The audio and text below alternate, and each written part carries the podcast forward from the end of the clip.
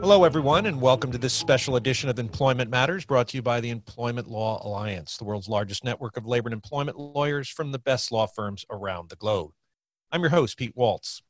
In this ongoing series on employment matters, we continue to focus on specific issues affecting businesses and organizations due to the pandemic. And as always, we're fortunate to have the chance to dial in our local ELA lawyers that practice on the ground in these jurisdictions, working daily with their clients to help them move through these very challenging times. As the virus continues to run its course across the globe, many countries are planning on going back to the workplace while others are still in lockdown with a long way to go.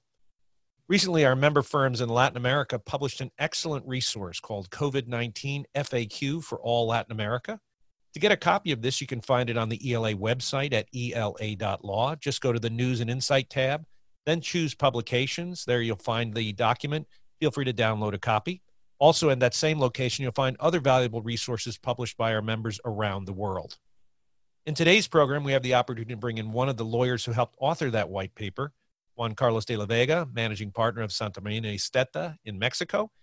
And Juan Carlos is going to bring us up to speed on the situation in Mexico. Juan Carlos is joining us today from his home in Monterrey. Hola, amigo. ¿Cómo está? Muy bien, Pete. Thanks for joining us, Juan Carlos. So, gosh, we hear a lot on the news of some of the things going on in other parts of the world. Here in the US, of course, we're still struggling not only with the pandemic, but with other social issues that are arising that just cause stress and strife everywhere we look. But let's talk about what's happening in your country. How is the COVID 19 pandemic currently affecting employers and employees in Mexico? Well, it's being um, a total change uh, in the way we used to do things, definitely because of the orders received from the health authorities since two and a half months ago. Both employers and employees have been ordered to suspend activities if you are a non essential one.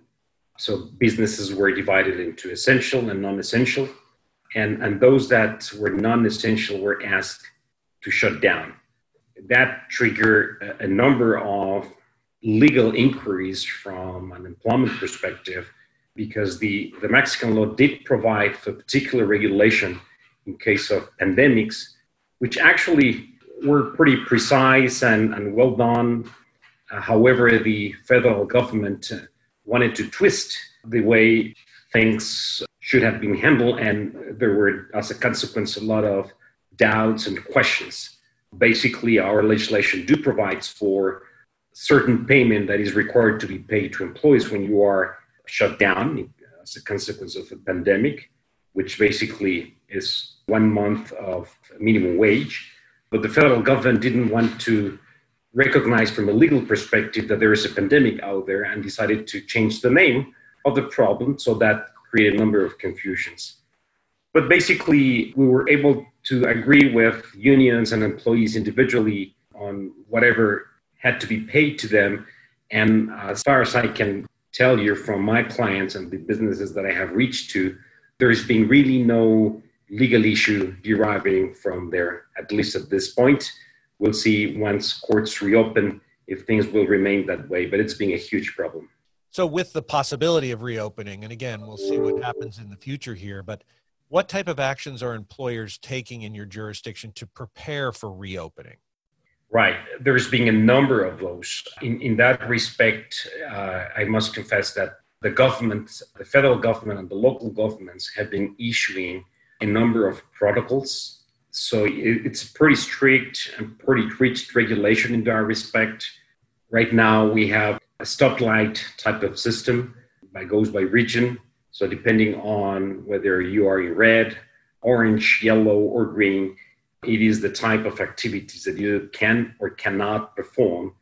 And of course, for you know the sanitary regulations now provide for physical reorganization of factories, for example, where they need to respect the social distance of 1.5 meter between employees. Of course, you have to wear masks, you have to work a number of sanitizer products and a bunch of other things. So we in that respect, I think we're okay. It seems that we are doing the right thing. There's been a number of inspections carried out by the government to facilities to verify that's being complied with. So I think that that piece it, it is okay. There's been though lots of confusion, uh, anyhow, because there has not been that good coordination between federal authorities and state authorities, and they have kind of mixed up some of the instructions in that respect. But in general, I think we're doing okay. So, if we were to characterize the role of the Mexican government during the pandemic, both state and federal, how would you characterize their role as things are unfolding? Well, I think there's been a, a number of wrong things doing, and I must say some good things done. The wrong thing was first to characterize legally the pandemic as if it were something different, where we actually had specific regulation on the subject. And I thought, I think that was a huge mistake that just created confusion. But then the other mistake probably has been that, of course, we feel that the numbers and the information has not been real. And that's perhaps throughout the world. Authorities do not want to recognize what is really occurring in hospitals, funeral services, they're all packed and, and no one is keeping track of that. So we're being misinformed.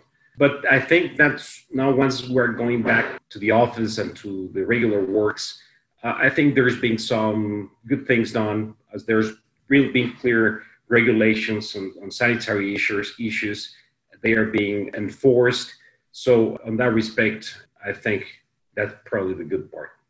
So it seems like in Mexico, as in the US and other parts of the world, time will tell as we open up our doors to the traditional workplace. You know, we're finding here that opening that door and getting people to come back to work, especially after months and months of working from home, months and months of working in Zoom meetings or recorded sessions, and months and months of balancing family and life and children and work, that many people have really struggled with it. But on the flip side, many people have started to adjust to this new normal that really will impact what I think that office is going to be like. And I'm just curious in your sense, you know, you're running a major law firm in Mexico and you're the managing partner. As your office comes back to work, do you anticipate that there'll be a new normal in terms of how people do work?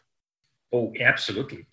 In our offices, we have, uh, of course, followed the regulations on the subject in each of the cities in which we have offices and where we're even being a lot more conservative. We're not going back to the office on day first, in which we're allowed to. We are rather going to wait a little bit more for the health of our people.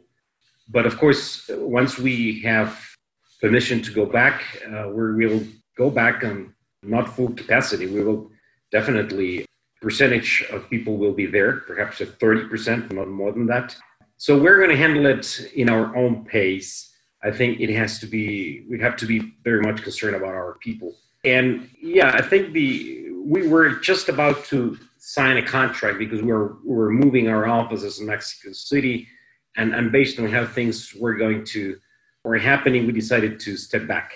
And, and thanks God we did that, not only from a financial perspective, but also because in the new layout of our new offices, you bet we're going to consider this experience as we are going to be not office center business and that it's going to have a positive impact in our profits.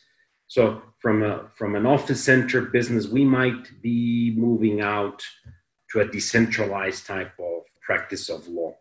So definitely it's going to impact the layout of our offices. Yes well, listen, we always appreciate your insight. You've been a long-time member of the ELA. You've certainly served in leadership roles, and now I know you're leading your firm. So we're so happy to have you on the program. I hope you and your family are safe and well. Everything is going okay down there as far as you're concerned? It is so far. Uh, we're complying with the rules, so we haven't been out much. There's some pressure, though, that uh, some businesses are requiring our physical presence, especially when you deal with top authorities. But we will be following the rules, and we'll be okay, I think. Well, it's always great to hear from you, Juan Carlos. I hope you can stay safe and well, and let's check in from time to time so you can keep us posted on what's happening in your country. Absolutely, Pete. We're good to talk to you and to talk to the people at the ELA. Thank you. For our listeners who'd like to connect with Juan Carlos de la Vega from Santamarina y Steta in Mexico or any of our lawyers from around the world, please search for them on the ELA website at ela.law. Just go to the big Find a Lawyer widget in the center of the page, click on the drop down box. There you can meet any of our lawyers by email, reach out to them by phone. You can also sign up on our website to receive upcoming invitations to webinars, download white papers, get access to on demand content from our online library, or access the ELA's exclusive Global Employer Handbook.